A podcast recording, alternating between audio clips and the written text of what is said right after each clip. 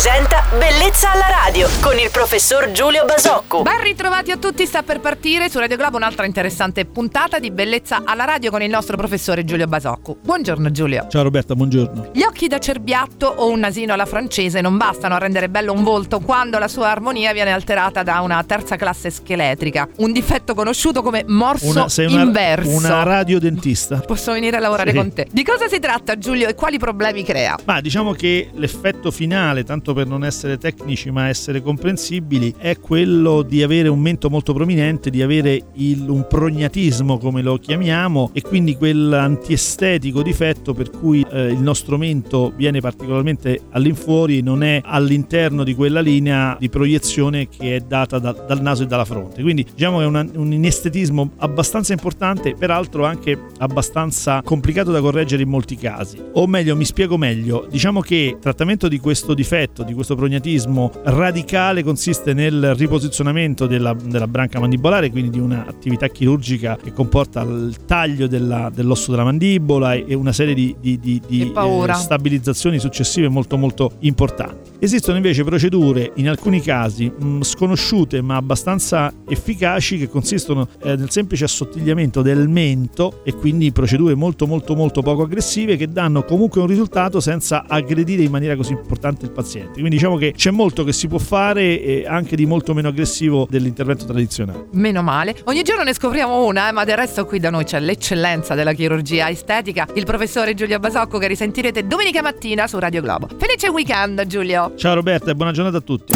Bellezza alla radio.